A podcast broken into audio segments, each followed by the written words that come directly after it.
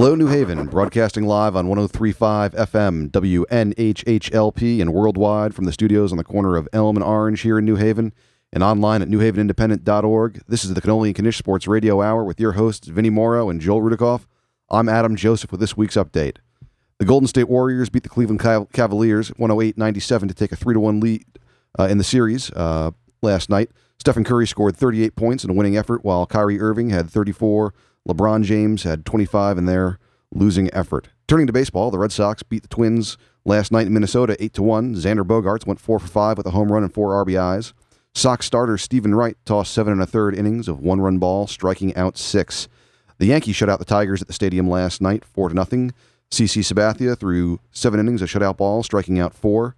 Didi Gregorius went 2 for 3 with 2 RBIs. Carlos Beltran stayed hot and also picked up an RBI in the win.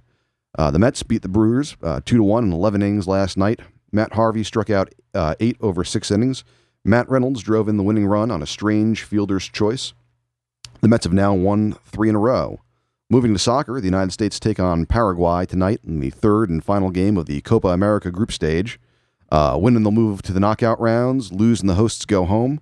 Tie and they're going to need a little bit of help. That's a seven o'clock kickoff. Vin, I know you'll be watching. Absolutely. Uh, turning uh, to hockey, uh, on the day that Muhammad Ali was laid to rest, another sports legend, Mr. Hockey, Gordie Howe, passed away at the age of 88. Uh, the Stanley Cup finals aren't over yet. The San Jose Sharks might have been flying home for a different reason had it not been for Martin Jones on Thursday evening. Jones was perhaps the sole reason the Sharks head back to San Jose with a chance to even the Stanley Cup finals. The 26 year old made 44 saves in Game 5, keeping his team afloat in a 4 2 win over the Pittsburgh Penguins at Consol Energy Center. Uh, Pittsburgh outshot San Jose 46 to 22, but it was the Sharks that emerged behind Jones, who boasts a 933 save percentage uh, in the final. San Jose now trails the best of seven series, three to two, uh, with Game Six Sunday night at the SAP Center. Breaking down some hockey. I like Listen, it. you know, I figured uh, next week when we're on, it probably will be be over, and I had to throw in a hockey update at breaking down some hockey. season. I like it. Uh, Talking save percentages and hockey. I like it. Some of the biggest names, uh, and, I'm sorry, finally, and some of the biggest names in women's tennis will return to the courts in New Haven this summer uh, from August 19th to 27th for the Connecticut Open. Uh, legends of the men's game, like John McEnroe, Andre Agassi, and Connecticut native James Blake will also participate in the Legends event uh, during the summer tourism season. Defending Connecticut Open and Wimbledon champion Petra uh, Vit, uh, Vitova, uh, Kvitova. Kvitova, Kvitova. Kvitova, defending champion. Kvitova, Vitkova, whatever, you know, Yeah, whatever. potato, potato, Kvitova, Kvitova. One Uh, for another. There's a lot of Ova, we'll do the Ova under later. Yeah. Uh, she's coming back, uh, as well as four-time past champion and Queen of New Haven, Carolyn Wozniacki, uh, and rising American star Shelby Rogers have entered the tournament field. We'll be joined by tournament director and friend of the program, Ann Worcester. Uh, and later we'll be joined by our third string NBA insider, Dave Alexandro. Gentlemen, welcome back uh, for another sun, uh, Saturday of sports in the uh, from the worldwide headquarters on the corner of Elm and Orange. I'll tell you, I'm tired today because I was up late last night watching the NBA finals. And we'll get into that later, but I mean, f- About I your watched, tiredness? Are you getting enough calcium? I enough watched an iron? NBA I watched a full NBA game for the first time in like 20 years. Okay, that's how that's how into the series I am. That's how not into the Mets you are, actually. Uh I was going back and forth okay. in the commercials. And the The high, next one, high scoring two to one 11 inning game. I could tell it was going to be a Oh. typical Mets drag it out, one one. You know, You forgot to mention that they traded for Kelly Johnson. Too. Oh, yeah, they brought- they- they you know, brought the- back- the, the, Mets bringing back the They magic brought of back Kelly K. John, Johnson. getting the band back together. let's talk Uh, about the Dark I- Knight, I- I- Matt Harvey. Let's talk about uh, uh, Ioannis first for a moment. Uh, he hit a home run last night, and then uh, his first in 52 uh, ever at since bats. ever since I traded for him in fantasy, his first it- home it run. Ever took since him- you gave him the kiss of death and They- told him that he was the best player in the league. MVP. they, cl- MVP. they clocked him at 28.8 seconds rounding the bases, the slowest time in the major leagues this year. Even Bartolo Colon made it around the bases faster when Bartolo went yard for the first time in his 40 year career. He is He's the epitome of a hot dog. he's a stud. He's the best player in the National League. Oh, God. Get over that, will you please? How do we not talk about Gordie Howe, by the way? Legend. I, I mean, I mentioned him. All right, good point. Okay, What good. was his What was his connection to uh, Quinnipiac hockey? Like I know he dropped the puck. I think they just uh, they paid him for an appearance. Is that true? I think no, so. I saw him at a game. right. I think they Benjamin pay- and I went to one uh, Quinnipiac hockey game. Uh, I, in I the last don't 10 know years. other than he, you know, he, you know, didn't probably make as much money as some of these other guys, and you know, did the appearance tours. I mean, I mean that's They, mean- they they showed a photo of him, um, you know, with his, his jersey off, shirt off. Gordie Howe was huge. This guy was ripped. right. I mean, he was as big as any any football player you'd see now. You know, I like the, the I saw Gretzky's quote on him. Like everyone's, you know, you know the great one, blah blah blah. Gordie, I mean Wayne Gretzky, Gordie Howe, best player in hockey ever. I mean, that's you know, Listen, I mean, in, in old school hockey too, before helmets, when these guys were were slashing each other, just you know, I, I saw because they could. right. I, I, I saw a tweet either from from Shaughnessy or, or or Bob Ryan, basically saying, you know, hitting is part of the hockey. You either have to be hit or you have to get hit, and Gretzky never did either, and Howe did it constantly. You know what I mean, like that's you know, scored Right, you know- scored goals, assisted. What was the, what, what they call the the the, the Gordie Howe uh, uh, hat trick? A goal, assist, and two minutes for roughing. I don't. I don't know anything. Five about for hockey. fighting. Yeah, I Okay, mean, but yeah, the- right. Five for fighting. Right. I mean, like that was you know that was Gordie Howe. I felt when I was watching Gretzky back in the day that there was like an unwritten set of rules. Yeah. Like you couldn't uh, Don't hit injure the guy. him. Don't hit the guy who's putting money in your pocket. Right. So Gretzky in the More or middle less the LeBron rules. in the middle of an NHL finals, it was as if he had like, you know, the red protective jersey on that the quarterbacks have in NFL practice. You can't hit them. You know, the unwritten Gretzky rules don't don't hurt the guy. But I mean, you know, He was putting money in every one of their pockets. he was the only reason why anybody other than a hardcore hockey fan would even realize that there was like a professional hockey league in the United States. Yeah, I mean, listen, you know, we, we could go through a whole thing. You know, like once again, that ESPN thirty for thirty, they did that Gretzky trade. I mean, that was you know that was as good as it comes. And you know the the background in that whole thing, uh, Peter Pocklington, you know, trades him for ten million dollars. Um, you know, but that's he was he was literally the guy keeping that league afloat, putting money in every one of those goons' pockets. I mean, without Wayne Gretzky, there is no NHL. Oh, absolutely. I mean, he, he brought he brought Showtime to hockey. You know the way that, that Magic and the Lakers brought Showtime to the NBA. Uh, in that same era, he brought Showtime to hockey. Yeah, but as opposed to Gordie Howe, Quinnipiac hockey legend, Gordie Howe. Uh, so we went to this game, and Gordie Howe was there, sitting in the president's suite, and we were leaving, and we happened to run into him. So Benjamin got to meet Gordie Howe. Uh, they swapped stories. Ben just talked about, you know, told him some some t-ball stories. beating up kids in the playground like Gordie Howe used to do on Gordie the ice. Howe told him some NHL stories. These two these two sports legends met in the bowels of the Quinnipiac Hockey Arena. And uh, we've got a friend of the program, Connecticut Open Tournament Director Ann Worcester, joining us on the line. Ann, how are you? Good morning. How you Thanks doing, for Ann? Once again, you are you're you're gearing up for uh, the the tournament, and we'd love to have you on just to talk about you know ticket sales and what you got planned for for the tournament this year. Well, we're actually 70 days out of the tournament. I cannot believe it. we just announced that tickets went on sale this past uh, Monday, and um, that four-time champion Caroline Wozniacki is coming back to the Elm City for her ninth tournament, um, which is very exciting to us. She loves New Haven. She loves Yale. She loves the tournament, and uh, Does- she come for you back. or the pizza? That's that's the big Does- question. Does she come for you or the pizza? Does she come? Does she come to New Haven for you or does she come for the pizza? we have a nice relationship. It's it's it's it's uh she's a special person. So um but I think she really does love coming to New Haven. She loves the walkability, she loves the restaurants, uh she loves how friendly the people are.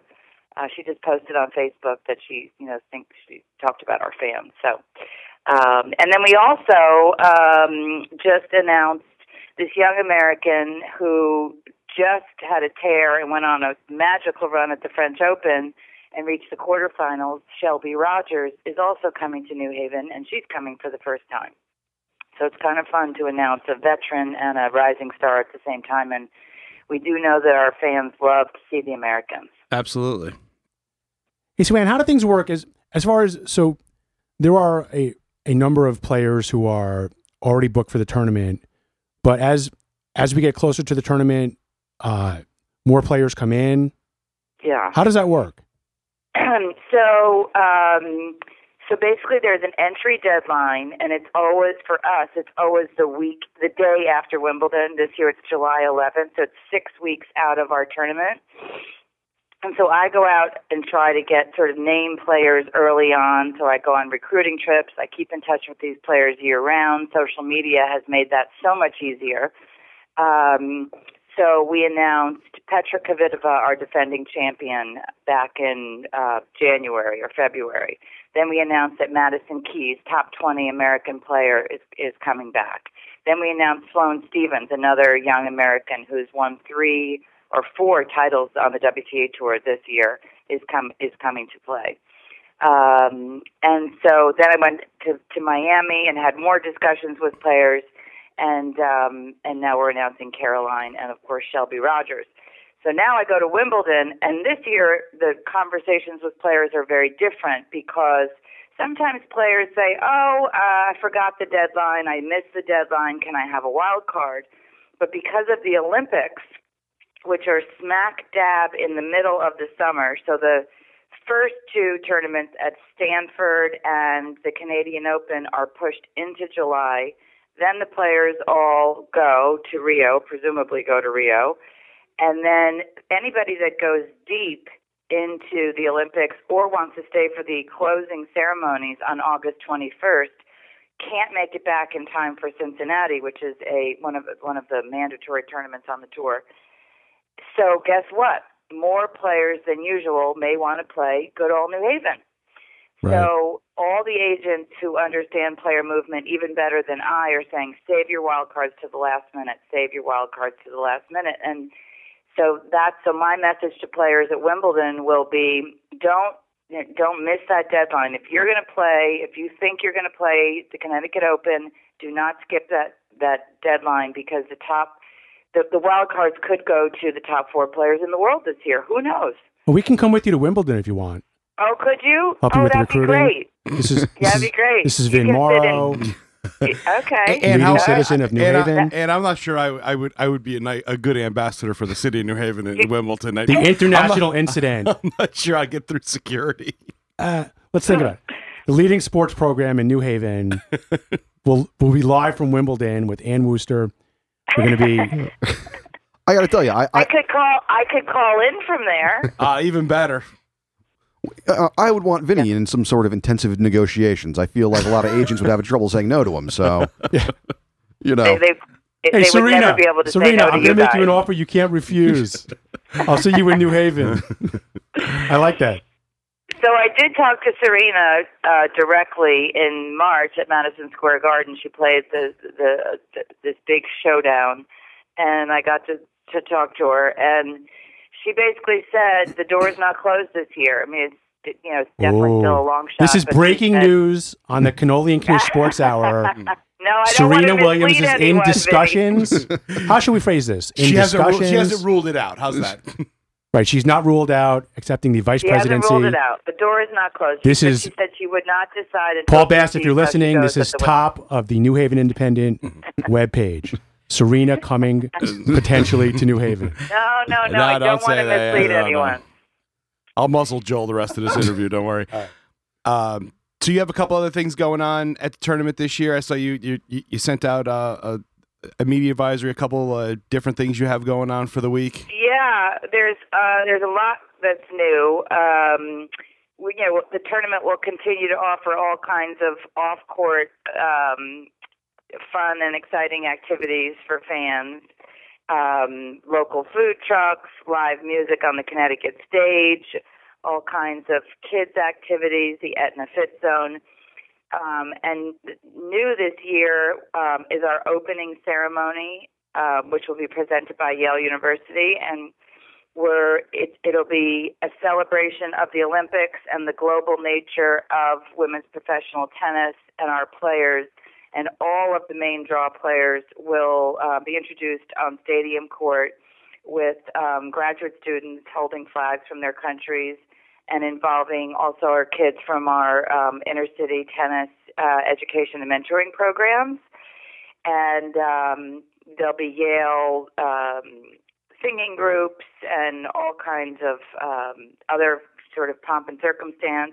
And we're hoping that the entire community, oops, that was my alarm. We're, we're hoping that the entire community comes out to kick off the first evening session of the tournament, and that'll be Monday night, um, uh, August 22nd. And then we're also excited to announce the addition of a Girls' Day Out and Girls' Night Out on Tuesday, August 23rd. So we're um, inviting all moms, daughters, sisters, and BFFs to come out for a day of shopping and tennis. Um, we're in our largest hospitality space, Court Girl. The Court Girl lifestyle experience will feature trunk shows and makeovers and blow dries and all kinds of fashion and much more. So I'm definitely thinking that Vinny and Joel, you guys need to come for that. That was the day Vinny was planning on being there. that could be sort Vinny, of a problem. you need to come for the blow dry bar. Let me just say, absolutely will be there for my that. family loves this tournament. I have a seven year old, a twelve year old. We look forward to this every year. It is a you put on a fantastic tournament. The whole atmosphere. Oh, that's so nice. There's stuff to do for the kids. Parking is easy. Everything is so well thought out uh, and so easy for the fan. That's because Joe doesn't know how to parallel park, by the way. exactly. No, I'm I'm a 51 year old Jewish lawyer. I don't want to have to park. I don't want to have to worry about it. This is the it's it's easy to get to. Uh, everything is just well thought out. Uh, we actually went last year. Uh, we were there on the night of the the let like the men's legends. Oh yeah, we haven't talked about that. Yeah, so we saw and oh, this was a fantastic. So it was when McEnroe was playing Courier, and yeah. bizarrely, McEnroe hits a shot. It hits the buckle of the net, and the net collapses. right, and then then in this quintessential fantastic Connecticut moment, while uh, folks are putting the net back together, McEnroe uh, decides he's going to auction off. He takes the microphone. He's going to auction off his rackets for the Smilow Cancer Center. Yeah. And a bidding war ensued between Geno Auriemma and somebody else. And it was just this this great sort of like quintessential Connecticut moment. It's uh, so true. Yeah, that was that was a great night. Uh, who's who's coming in? Like, do you know yet? Uh, is there going to be like another like legends? You know, like men's yeah, legends yeah, night? Yeah, but just what that that McEnroe um, Courier night was. Uh, I totally agree with a magical moment. It was perfect weather. The lower bowl was was virtually full. Um, it was very high quality tennis. They were both very playing very well. And when that net cord judge net net cord broke, Joel, I my heart was in my um, my stomach. I mean, I've never seen that in 30 years in the business. Yeah, me either. And I thought of all players for this to happen to, now he's going to rip us on stadium court. I'm in big trouble. And he when he marched over to that chair umpire mic- microphone, I thought we were just going to get ripped. And when he said, "I'm going to auction," and I had taken him sweet to sweet visits to two or three sponsors before the the matches, and one of them was Yale New Haven Hospital, and it was Yale New Haven, you know, Health Night that night. And so he remembered that, and then our MC whispered in his ear, "We're raising, we've been fundraising all week long for Smilow Cancer Hospital because one of our huge causes is, of course, breast cancer, and we." Um, we raise money all week long um, for breast cancer. And so when he started auctioning off one racket and then another and then his clothing and Geno Auriemma's wife is jumping in, it was just in 10 minutes he raised $8,000 for us. So when we presented a check for almost $21,000 to Smilow um, after the tournament, 8000 of that came from John McEnroe. It was amazing. It was amazing. Yeah, it was great. Um, great, yes, great Connecticut it, moment. It, it really was. I, I, I'm so glad you mentioned it. Uh, yeah, this year's um, uh, PowerShares Men's Legends event is actually an official format of the um, uh, PowerShares year-long series. Um, so that's kind of nice to have yet another affiliation, another uh, entity that's promoting our tournament. But on Thursday night, fans will get to see the women's quarterfinal at 7 o'clock, followed by our very own Fairfield County, Fairfield, Connecticut native uh, James Blake. And he is taking on John McEnroe this year, Thursday night. And that's the first semifinal in this new format. And then Friday night, fans get to see the women's semifinal on uh, 7 p.m., followed by Andre Agassi, who is playing Mardy Fish, who I think was our 2006 finalist against James Blake. Andre Agassi. Wow. Andre, and he has not been in the Elm City since 1992. You guys. Wow. Hey, Wow. when, when both So- Mac, both when Agassi and I both had hair. Yes, exactly. he's he's going to be at the blow dry bar to, with you. And then the winner of semifinal number one between McEnroe and Blake will play the winner of semifinal two, Agassi Fish, on Friday night. So Friday night's gonna is like you know fabulous. Fri- You remember you know block you know remember um, Super Saturday at the U.S. Open. It's like it's going to be fabulous Friday here at the Connecticut Open with one women's match and two men's matches on Friday night. That is fantastic. That is going to be. Yeah. So I think it's going to be So, another so wait. So, match. so there could be an unmatchable Agassi. McEnroe final. Can you imagine? Wow. Get your And ticket. In, in other words, and- get your tickets early, people. How's that? Get Yeah, your tickets so- early. if you look at if you look at the ticket sales, which are coming in very strong in week one, um, there's there's a, a, a the preponderance are for Friday night with a close second of Thursday night. I mean, you know, people love to see the men and the women in the same session. And why don't you remind folks how they can go about getting uh, tickets for the uh, Open? Um, you can go online right now, uh, ctopen.org. Uh, it's really easy um, to order tickets online. Or you can call 1 877 842 3003. Great. Either way. All right, and we'll have you uh, if you'd like to join again right before the tournament and talk about your when your your completed field and make one, one more push to get people out there. We'll we'll we'll, we'll do the show. We'll talk about the show again and the tournament again. To. Yeah. We'll be adding players all summer, and we'll be adding special events all summer, and we'll have news all summer. So, so whenever you guys want me, I'm happy to to, to join you. And Thank you and so once much. again, we will we will offer our services and and to to come to Wimbledon with you. I think I'd look I think I'd look awful in all white. I think, so, I, I Vinny, mean, I I'm got to tell you, I mean, you, you wore the all whites last year when we had Ann on, just in preparation for for going to the uh, the Connecticut Open. all, all whites being not being my my guinea tees. Right. Vinny thought the the uh, spectators had to wear all whites. When when he showed up with his with his guinea tee on, did you did you take him to like the the tournament shop? She just Bought she him a just nice put a, Izod. She put a poncho over me. All of a sudden, Morrow had this like XXXL Izod polo shirt No, draped she, over she him. just she just draped a, a poncho over me. He he was perfectly well presented. he, he didn't he did not embarrass the family. Don't worry. He's the quintessential tennis fan. I don't know anybody that sits Breakfast at Wimbledon with Vin Morrow. Next to, any, anybody that sits Vinny, I next to think Mark you were there already. Thursday night, right? Yeah, we were we went on Thursday night. Yeah, that was great. And Joel was there Friday night. That's Yes. cool. Okay. Yes. Well, you guys have to make your plans. Come All right. on out. Absolutely. Thanks, Ann, and, All right. and for anyone who's listening, you. go buy your tickets. Thank you. See you August 19th to the 27th. Thanks, Ann. Thanks, Ann. Thanks, Ann. And that was friend of the program, Connecticut Tournament Director Ann Worcester. Look forward to having her back on a little bit later this summer. Are you online buying tickets right now? Uh, I might buy all the tickets for Friday night and then put them on the resale market as time gets closer. There you Let's, go. let's Look think about Little, this. little, make a Little little business this. opportunity. Little- little this is going to be the hottest ticket in Connecticut sports history. All right. Agassi McEnroe final, the What did women's she say? Last, semifinal. last time Agassi was in, in, in New Haven was 92. 1992. Wow. right, yeah. Agassi's a hey, Like you- literally. I mean, like he's he a and I- fellow head shaver. he- he's a he head I- shaver like you. He he and I both had hair in 92. I th- I think maybe you guys should get together before the, you know the match, go out, You should maybe right. after the match. I don't know. We'll take something- Agassi to Portofino's. That'd be nice. We'll have a couple beverages. Right. It'll be a good time. Seriously. You guys can talk about scalp care, you know, tips.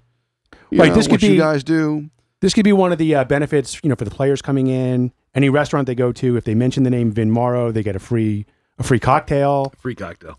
maybe a free uh, appetizer. Let's not get crazy. So, so that's really the only one we done with Vin. Right. So I want to um, let's talk to uh, let's talk to Mr. Bass about us, you know, going on a road trip A little for Wimbledon the show, a little Wimbledon Yeah. trip. No, he- That'd be he'll, nice. he'll be able to pony up for Tea that. little tea and crumpets action. we need to show You know, we should bring Ed with us. Ed Turnus Well, we should bring Ed with Talk us. about not getting through security. Yeah, there's no way. dropping Ed- dropping there's f no- bombs. there's no way Ed gets through security.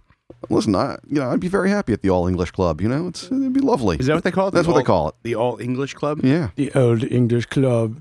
No, oh, oh my God! You could go over there. You can watch a couple soccer games. Oh my God, we could go to the Tottenham Spurs game. Yeah, the season starts uh, at the end of August. The official uh, soccer team of the Cannoli and Knish Sports Hour, the Tottenham Spurs. Yeah, season runs from like the end of August through the first week of May. So, No. Whatever. you know, Okay, I mean, so you, but you go to the stadium. You like you, you have you ever been to the stadium? I, I have not, and actually, they're they're they're tearing it down. And the stadium's very old stadium. They're building a new uh, new White Hart Lane. The house that They have a they have a deal. Vinny, this the, this, house that the special one the, built. spe- the house that the special one the- built. this Oh, the- he the- doesn't coach them. That's no no no.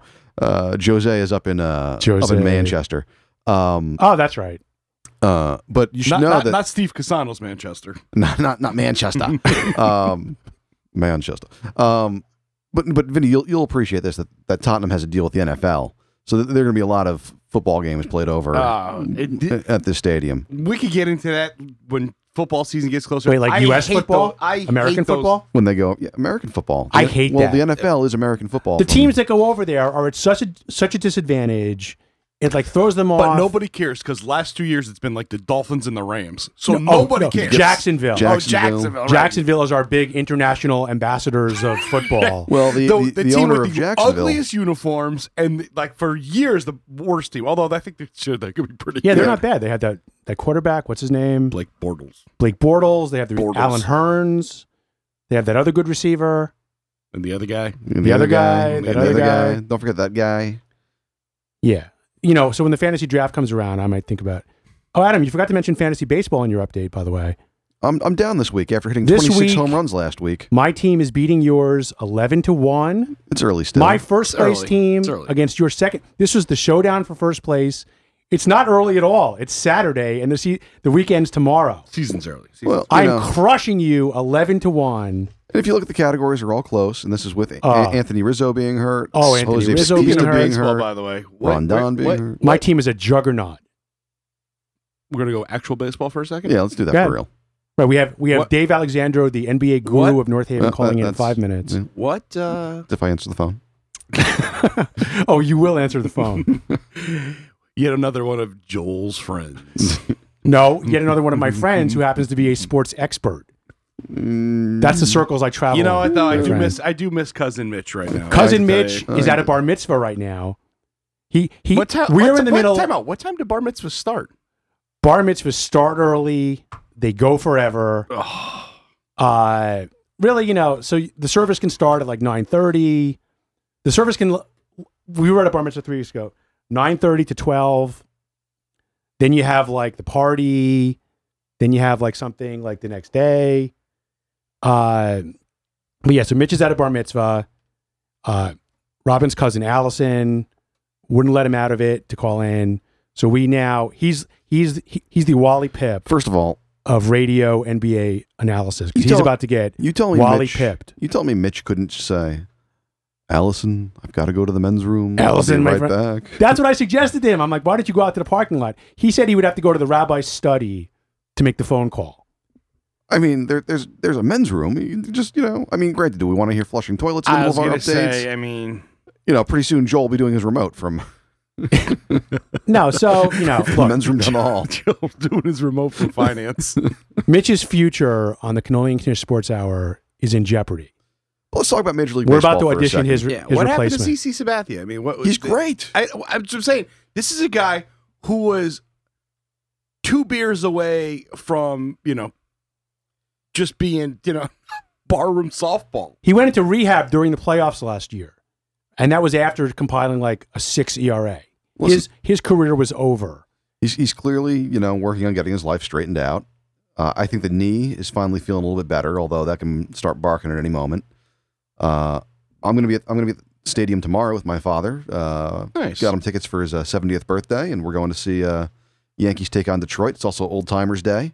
Every day at Yankee Stadium is It's Old Timers oh, Day. see how I set him up for that? Come See? on. Oh, When, when when the average age of the actual team Can we is can we talk about Old equal. Timers Day for a second? yeah. I mean, like when they introduce every single person who's ever worn a Yankees uniform, it sort of loses its luster a little bit. Listen. like, right? I mean, like, Are they introducing Scott Kamieniecki this year?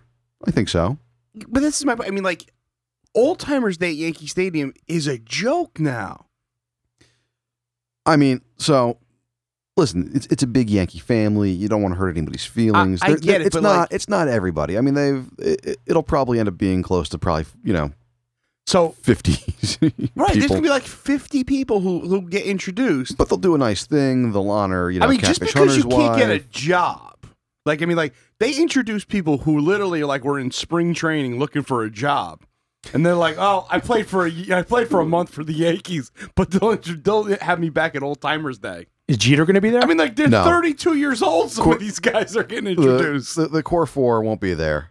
Um, they're you know, not the going to be core there. four won't Jeter. I be think, there. I think Jeter's getting married pretty soon, so I, I think they're so probably. what? He's getting know. married. Pretty, oh, oh yeah, right. He's he and uh he and Hannah Davis are like going over you know flower patterns for the tables right now. they're they're trying to figure out what what six you know appetizers are going to be passed out.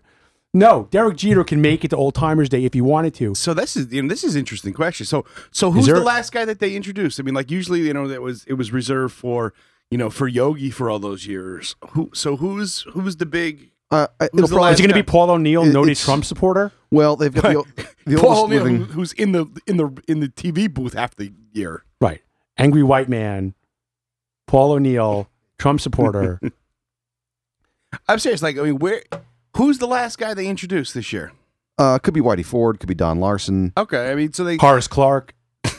they still have a couple guys left, but I mean, this is not the old timers day of old timers day anymore. I mean, like you know, you used to like you know, like even as a Red Sox fan, you know, I would tune into old timers day just to see the you know just to see those guys. I- I'm excited. It's gonna be the first time I'm gonna be there. I can't wait to welcome back. You know, Jesse Barfield, Brian Boehringer. Right, you're. I mean, but- you're going with your dad to Old Timers Day. But you know, we're we're gonna see. You know, I mean, Goose Gossage will be there. Ron Guidry, Bucky Dent. Has Goose Gossage Bucky like jumped Dent. the shark too? By the way, I mean, like every time somebody like you know does something in baseball, Goose Gossage has to chirp in. you know, right, he's like he wants to be the Curt Schilling. Yeah, I mean, he- like he, he The he- Goose. Nobody cares. Uh, Nobody cares what you think. I gotta about tell you, anything. I, I'm excited to see Rickey play because I, I think Rickey could probably still steal a couple bases. Listen, Rickey, Bernie Rickey, Williams will be there. Rickey could probably Paul still, O'Neill. Rickey could probably still hit half a dozen home runs and steal 50 bases. I think you know, Rickey could be playing for the Mets right now. He'd be, he could be. He could be leading off. He could. He, Rickey Henderson could be the Mets leadoff hitter right now. I would Bernie- take him. Bernie Williams Right is now. available. Yeah, Bert. I mean, like, so I mean, like, I, I'd be interesting to see who the who the last like three or four that they introduced for the big I, I big think ovation. you know. Uh, I, I've got a feeling it'll be Larsen and Whitey. Uh, will probably be your last two. Okay. Um, you know, Hmm. Doctor Doctor Bobby Brown will be there. Um, so Is know, he over the Whitney? the Whitney Houston. Uh, different, different Bobby Brown there, buddy. Uh, I mean, Bubba Whatever. Crosby uh, will also be there, so that's terrific. know. I who's who who's the guy that you're gonna go? Really? They they brought him back? Uh, Tanyon Sturtze is on the list. Oh come on! See, this is a guy who's probably just looking for a job. No, Tanyon Sturtze' arm fell off after Joe T- Torre used him in like 97 games one year. Um, Tanyon Sturtze is going to be at Old Timers Day. I mean, here's the other thing. Like, Huh. I mean, they have Michael Kay and uh, John, John Sterling, Sterling, who and they hate each have- other. who hate each other, and then they have to say something nice about these guys when they come out. Like, you know, he was a know, key part like, of. the key. Yeah, right. How many key parts of the '96 team are you gonna have? Tanyon hits it out of the canyon. he was a reliable starter on a 72 win team. yeah, right. who was the guy that they had? Shane. What the hell was his name? Shane. Shane Spencer. Shane Shane Spencer. Shane Spencer. Spencer was actually a contributor on some World Series teams. So Right. I mean, but like, I mean, this is like, I mean, they have to say something nice about these guys. Like, he was a great long relief guy. Right. a leader in the clubhouse, if not on the field, in his quiet way, He went about his see, this is this is your mission. You have to come back here next week with the worst announcement of somebody. Oh, I'm I'm ready for it. By the way, joining us on the hotline, our third string NBA expert and one of Joel's friends, Dave Alexandro. Dave, you with us? Yes. Hey guys, how are you? Dave, look, I, I will say this, Dave. The bar is very low for NBA You- experts around You can here. you can move so, in, you can move into the starting lineup easily. very easy. I'm- This I'm is- hoping- you I'm are- hoping, uh, you are Lou Gehrig, and if you hit well today, our our former NBA analyst Wally Pipp is going to go to the bench for the rest of his career. This is your That sounds good. this is your Joe Benigno moment. So don't right, right, right. don't, don't I'm, screw I'm this here. up. I'm here for you. All right, so what do you think? Watch it. So you know, Get- last night's game was, uh, you know, the first game of the series that you know really kind of showed uh, both teams at their best, and you know, I, I think the thing that jumped out at me was how comfortable, uh, you know, Steph looked out there, and you know, really him kind of getting into a groove in advance of the fourth quarter really opened up. So when they went to their death lineup in the fourth quarter, the death um, lineup. See, he knows the nomenclature. Vin, do you know what the death you know- lineup is? I'm sorry, I was falling asleep. It's the You're familiar with Warriors? So small lineup. Yeah, so they go with the small lineup where they put Draymond Green at the five, um, you know, and they have Iggy, uh, Iguodala, and they have uh, Barnes at the forward positions, and obviously Klay Thompson and Steph Curry at the guards, and it just creates a lot of matchup problems. Um, you know, with the three-point shot being so big in the NBA, it spaces the floor. They set up a pick and roll mismatch, and then on the switch, they kind of get whatever they're looking for because you know Steph I think you know the, the biggest weapon for him is that he can put the ball on the floor and attack um, so you know he's not just one of these come off a screen and shoot a three he also shot the highest percentage at the rim this year in the NBA so um, you know those those are the kind of things that you really can't defend one thing against him. And then when he's kicking out and Klay Thompson's knocking down shots and, and everything else is clicking, uh, and obviously Draymond Green got under LeBron's skin, and, and it was, uh, you know, a real interesting dynamic. does does you know? I mean, LeBron James is you know has been the best player in the NBA for a while. Does he, this guy gets mugged every time he touches the ball. He never Yeah. gets a call. I mean, like Jordan. I mean, you used to breathe on Jordan. You know, they'd call a foul. This guy, he goes to. I mean, is it because he's so big? Is it because? I mean, Yeah, like, that- I don't understand. I mean, like this guy gets the crap beat out of him going to the rim, and it's like you're looking, going, what the hell was that? It was like a Yeah, linebacker yeah, you know, hit him. I think it's a combination, you know, because I think when referees watch him, they're seeing more of Shaq than Jordan, you know. So, like you said, the, the sheer size of LeBron, some guys just bounce off of him. And then the other thing I think that's contributing in this series is, you know, if if Jordan was making a move against Craig Ehlo, they'd call a foul on Craig Ehlo because he was not a great defender. When LeBron's making an attack to the basket against Iguodala, who's been consistently one of the best defenders in the league and, and is known for his quick hands and not fouling, all of a sudden, you know, you combine the fact that LeBron doesn't get the calls perhaps that other superstars got throughout the years, combine that going against an elite defender, and then all of a sudden uh, you really notice that he's not getting to the line. And he was bringing that up in, in, in the post game conference It- it- yesterday, it- the press conference, um, you know, that same point Yeah, uh, it just- without without going at the refs directly, just kind of pointing out the differential in, in the free throw attempts. A- absolutely. I mean, like you know, he, I mean, this was, and he was at home. I mean, he's at home, not getting the, you know, getting the calls. Yeah, but you know right. what though? You know why he wasn't getting the calls? Because he wasn't shooting.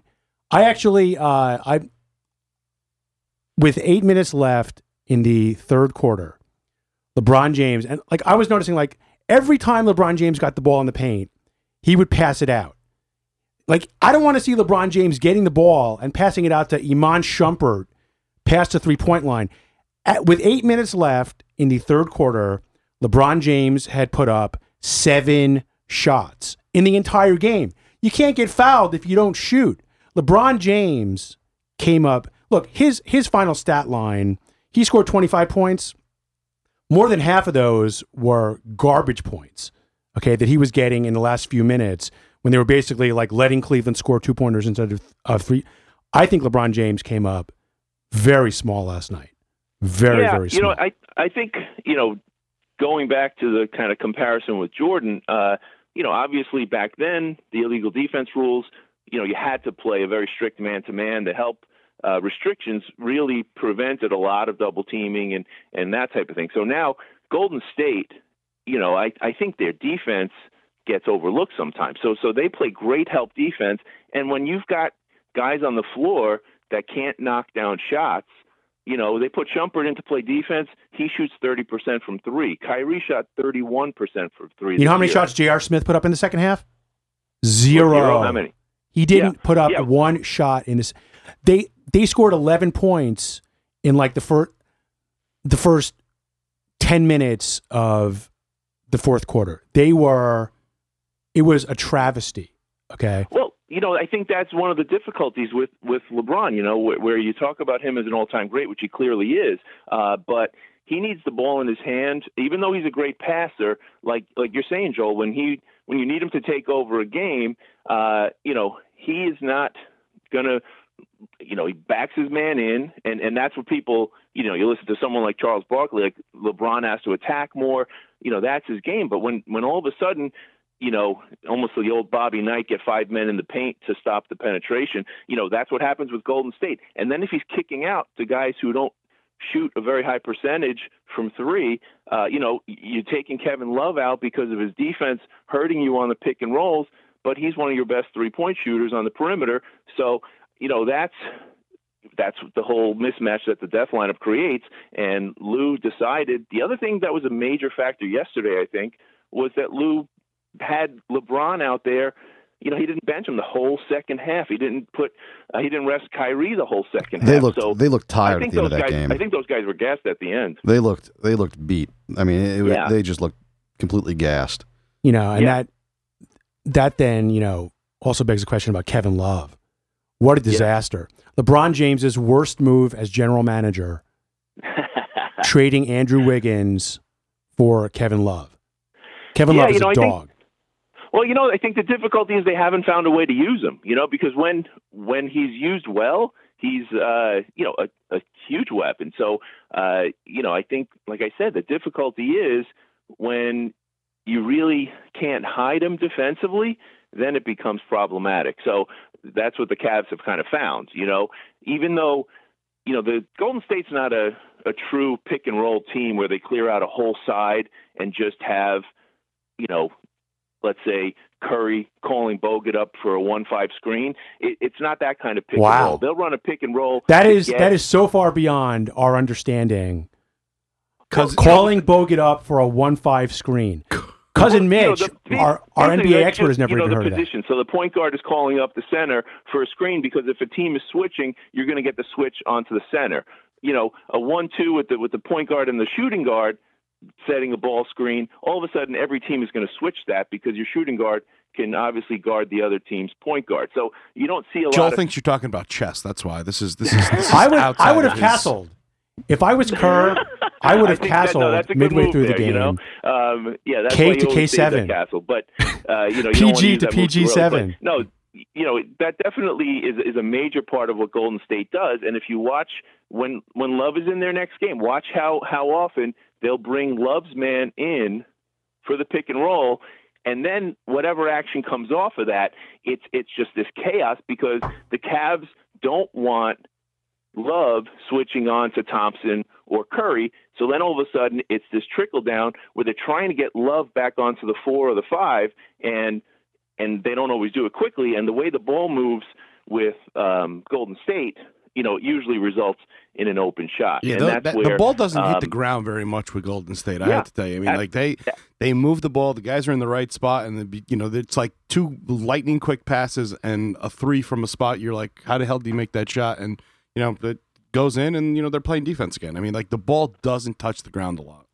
Right, absolutely, and I think you saw it in in the end of the Thunder uh, the uh, Thunder series, right? With the last two games, the ball was sticking with Westbrook and Durant, and they were not getting a lot of opportunities in transition. And you know, in the game that the Cavs played well, you know, you saw how they were getting in transition, right? Like LeBron had that Grant Hill alley oop, um, you know, that reminded you back of the Duke days where where Kyrie threw it up there, LeBron reached back and threw it down. You know, all of that.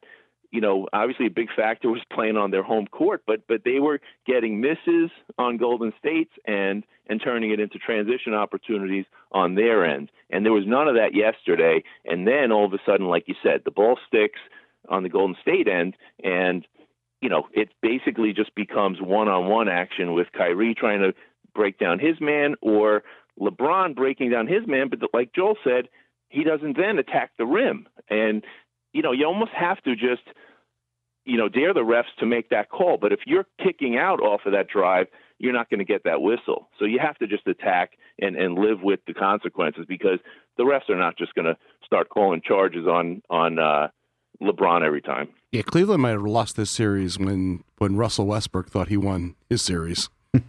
I mean, that, that's that's how Right. this looks. I mean, like you know, they Let's talk about the Warriors. Okay, so like, I watched the, I watched the game last night. It was the first you know full NBA game that I've watched in about twenty years, and the reason I did was because I'm thinking about uh, a historical perspective, uh, and I wanted to say, you know, are the Warriors the greatest team of all time?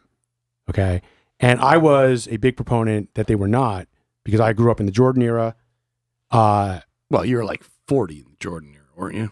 no, I was I was in law school in Chicago at the time during during the Jordan era when I wasn't when I wasn't studying Loyola. when I wasn't Good doing Loyola? when I wasn't doing law review activities. I would I would School go out to uh, Hmm. I'd go out to the United Center Cook and County see, School of Law. I was known as the Michael Jordan uh, of our class. No, so uh, but but here's the thing. So Huge gambling Warriors problem, Kills is man. gambling and cheating. the Warriors, the Warriors, uh, will have two championships in a row, and they will have set the NBA record for most wins in a season. No team in the NBA Finals has come back from down three games to one. I am ready to to, win a call series. it Oh, right now. Does it make it back to Well, I mean, really, it's not really calling it. I mean, I mean- no, no, that's not what I'm ready to call. I'm making a historical call, and I am saying that the Golden State Warriors of 2015, 2016 are the greatest basketball team of all time. okay, well, I don't think you're the first one to make that historical call. I, I- think there have been some other analysts And you that just have done admitted to you haven't watched an NBA game in 20 years. Because I watched the last greatest team. saying. Oh, How does one make? as opposed to who? because you knew that there was no I'm other just- greatness. just- As opposed to the Pistons of 2003. I'm just wondering. No, there's two. There's two contenders You're- for greatest you're- team you're- ever. you're- it's the Bulls or the Warriors, and I happen to have seen both of them. and 20 years from you're now, making you're making an, the Pelicans of 08 were, were a fine team. They had they Yeah, have the best you missed some, eyebrows. All, you missed some all time greats in there, man. You shouldn't have been uh, hibernating the last 20 years. But no, uh, I'm, yeah, look, no, I'm the, like the, the skaters. I come out for the greatest teams, and I've now come out to watch a game.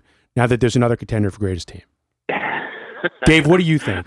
As a certified I NBA guru, what Like do a- you like- think? know, a I- I cicada think you emerging, definitely, Joel, you know, returns to the NBA. especially in, in the current era, right? You think of the way the game has kind of evolved, you know, because of the changing the hand checking rule, because of changing the illegal defense rule, all of those type of things have opened up the game. So now, you know, all you hear about is, uh, you know, space, pace and space, and you hear three and D, all that stuff, right? And there's no team in history that has done it better than the Warriors. So, um, Last you know, night, you've got these guys were mugging each other. Jeff Van Gundy on the telecast said, "It's not like they're calling it loosely; they're just Yeah. letting them foul each other." right, right, absolutely, and so that's why But the Warriors know- proved that they could kick butt even in that scenario. Right, You know, because they have Ezeli on the bench. They have Bo get ready. You know, so they've got two bigs that They have are both Draymond Green very- kicking people in the nuts whenever he wants. Right, Could you let the absolutely. guest You know, and- finish? But go, going back to going back to Draymond Green, that's going to be interesting. How the league comes down. That little skirmish that he had with LeBron, he clearly punches LeBron right between the legs. So you're Look, going to see that. they had gone three games without a nut shot in the series. You're should have no. come out, gone after Curry. because if they change that at the league office to a, to a flagrant one, Draymond has to sit out the next game. If they change it to a flagrant two, Draymond has to sit out the next two games. So we'll look out for that because they didn't sit him with the kick in the in the Thunder series. because at that point it was 3 1. And if all of a sudden you suspend Draymond Green in a must win game, and then the 73 and 9 Warriors get knocked out of the playoffs, you just, you know, kind of ended history. And then Joel's comment about best team in history is forgotten. So they did not suspend Draymond in that game. Now all of a sudden they have a two game cushion. I would look for the league to suspend Draymond Green for one game at least. So that is your call as Yes. NB, as Connecticut NBA guru. Do you think Draymond Green is going to get suspended for one game? Yes. If they suspend Draymond Green for one game, I'm going back into hibernation. I'm never watching the NBA again. Yeah, they'll, they'll LeBron probably- James, Now, LeBron Joel, James you- stepped over him. Have, have you seen a replay of that punch yet? the punch. I've seen a replay Yeah. of LeBron James walking, like walking over him, and I saw uh, Draymond flail. I didn't see any actual contact or Okay, go- touching.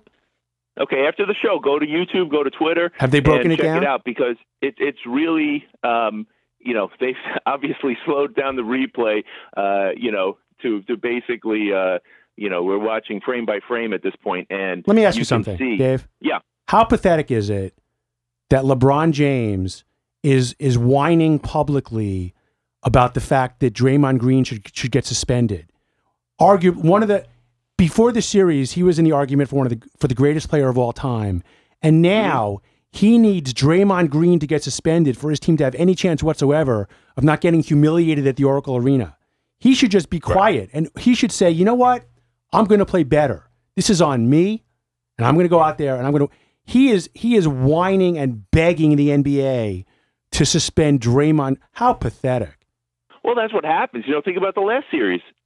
Both, you know, Kerr and uh, Green. You know, if anyone would know, you guys would, write For you work, you're working hard for. You see it with the politics and stuff. You know, you kind of have a line, right? And and everyone learns. Okay, this is what we're going to talk about. So the talking point after the Draymond Green kick was, hey, not only shouldn't it have been. Uh, a flagrant, he sh- that that should get rescinded. And on the flip side, everyone in Golden uh, in Oklahoma City was saying he should get suspended. So the same thing's happening right now, where everyone on the Cavs side is saying, "Hey, look at that punch." And oh, every he needs to be suspended. LeBron, Right, give right. me a break. I look. LeBron James, general manager, coach, starting power forward, I think you're a little, Starting- but You're a little rough, rough on LeBron right now. because uh, You're a little rough. I'm saying that I don't want to see him publicly begging the NBA. Guy's getting mugged every time he touches the ball. Everybody was getting mugged in that game. Everybody was getting mugged. Andre Iguodala got tackled while he was shooting a jump shot, and right, and the Uh, foul wasn't but, but called. that's you know, but that's different from you know, in the last series they could argue the kick was inadvertent. This time, like I said, when you go and look at the frame by frame, you'll clearly see. And I missed it during the game, and and Breen and, and the rest of the announcers, right, Jackson and and uh, you know. They did not even, and Van Gundy didn't even touch on it. So nobody noticed it, even, you know, back in the truck. And then all of a sudden in the post game, that was the focus. And then you saw when they slow it down, the, the kick happens, you know. And, and you think back the last time the Knicks had a, had a real shot at, at greatness when Uh, Jeff Van remember Gundy was getting pulled around the PJ court, Brown threw Charlie Brown, uh, Charlie Ward into the uh, hanging first onto the row, leg right? of Alonzo Mourning. You know, so I was a so think fan about Zoe. how how that one play changed that whole series. Knicks were up three two, and then they wound up losing that series in seven. Right. So this is the type of thing that I don't think Golden State's going to lose this series. But if the NBA comes down hard on Draymond Green, and it could go six to that. And now all of a sudden, um, you know, there's some pressure in Game Seven. But I, I don't I get the, it. Uh, Golden I'm State, just I don't saying- think Golden State loses. I don't want to hear LeBron James begging the NBA to suspend an integral member of the opposing team. I want to hear LeBron James say, "We're going to go out to California and kick some butt." And I No, and, I absolutely. and I don't want. He should be saying that he doesn't want him suspended. He wants him out there. That's what I'm Mhm. saying. Right. I Am I you. wrong? I think Yeah, Well, yeah, I- probably. Eh, all right. I, I think they'll probably end up suspending him for the first game of next season. you know, they'll, they'll come down the suspension, then he'll appeal. They'll, Yeah. uh, you know, There the appeal will take place after they knock him off uh, on he'll, Monday he'll, night, Bra- he'll Brady this. and uh, yeah, it'll be it'll be like a Chase Utley Right, he needs. Judge Berman to rule. Yeah, he- he'll Judge Brady Berman. There you go. Right. We'll have a Chase Utley situation. The basketball was actually underinflated. That's what I saw last Hey, night. look at this. Oh, You brought- yeah, brought the you- funny you took- you took- you took- That's you what I saw last night. entire show to bring the funny. Good job. because I'm a sports journalist. I'm not a comedian. Who doesn't watch I mean, basketball? you know, really, really throwing that term journalist Dave, around you really, loosely. you know, you you've really supplanted cousin Mitch and Derek Slap as our NBA go-to person here. So congratulations. It'll be an awkward conversation for Joel and cousin Mitch Around the Although- Seder table. Right, to the, around the Seder table. Mitch. uh, Had we known that last show would have been cousin Mitch's last, I'm sure we, would have done something been- nice like, we for would've- him. Yeah, we would have given him a citation or something, right? right. We would have done. Right. We would have brought out. Yeah, we would've- given him sent a bottle of Manischewitz. we would have gave him a Knish. exactly. No. Okay. So you're No, I, I enjoyed listening to, to cousin Mitch. So so don't don't take him off the. Uh, off Lou the. Gehrig enjoyed watching Wally Pipp. Okay. it is what it is. It's, well, I mean, we'll, it's natural we'll, selection. We'll move it's Mitch Charles into Darwin. like you know his historical perspective on basketball. uh, Well, you know, we're Joe gonna, Frazier and I. we're gonna have to bring you in to like to really break it down. You know, next time we talk basketball in you know You know, couple years. We'll, we'll we'll have Mitch start calling into the overnight show just to uh, get a little bit more practice, tighten up the routine. next time there's another historic team 20 years from now. We'll bring Mitch back. Mm. we may There you still be on the air 20 years from now. Definitely. Look, we're affordable. I mean, we're working for we nothing. work for so- nothing. Listen, if we make it another 20 days, I'll be impressed. If someone puts a mic in front of us and doesn't have to pay us, I mean, it actually cost you money because I'm sure you got a parking ticket today. oh, Oh, that's right. I've been here more than an hour. yeah, you can't park on the sidewalk. It's, That's not it's good. frowned upon. All right. Well, so, Dave, so you're predicting the Warriors in how many games? Yeah, you know, I, I think if, if Green if Green does not get suspended, I'm going to say Warriors in five. If he does get suspended, um, I think there's a chance it'll go seven. But I, I I don't think Golden State loses this series. What does Kieran think? Kieran Alexandro, Dave's son, is actually the leading NBA expert in the state of Connecticut. What Ki- who does Kieran think is going to win? Kieran has Golden State now. He uh, And I have Golden he was State. actually watching the game with uh, with Joel's son Ben last night, and How's Benjamin doing?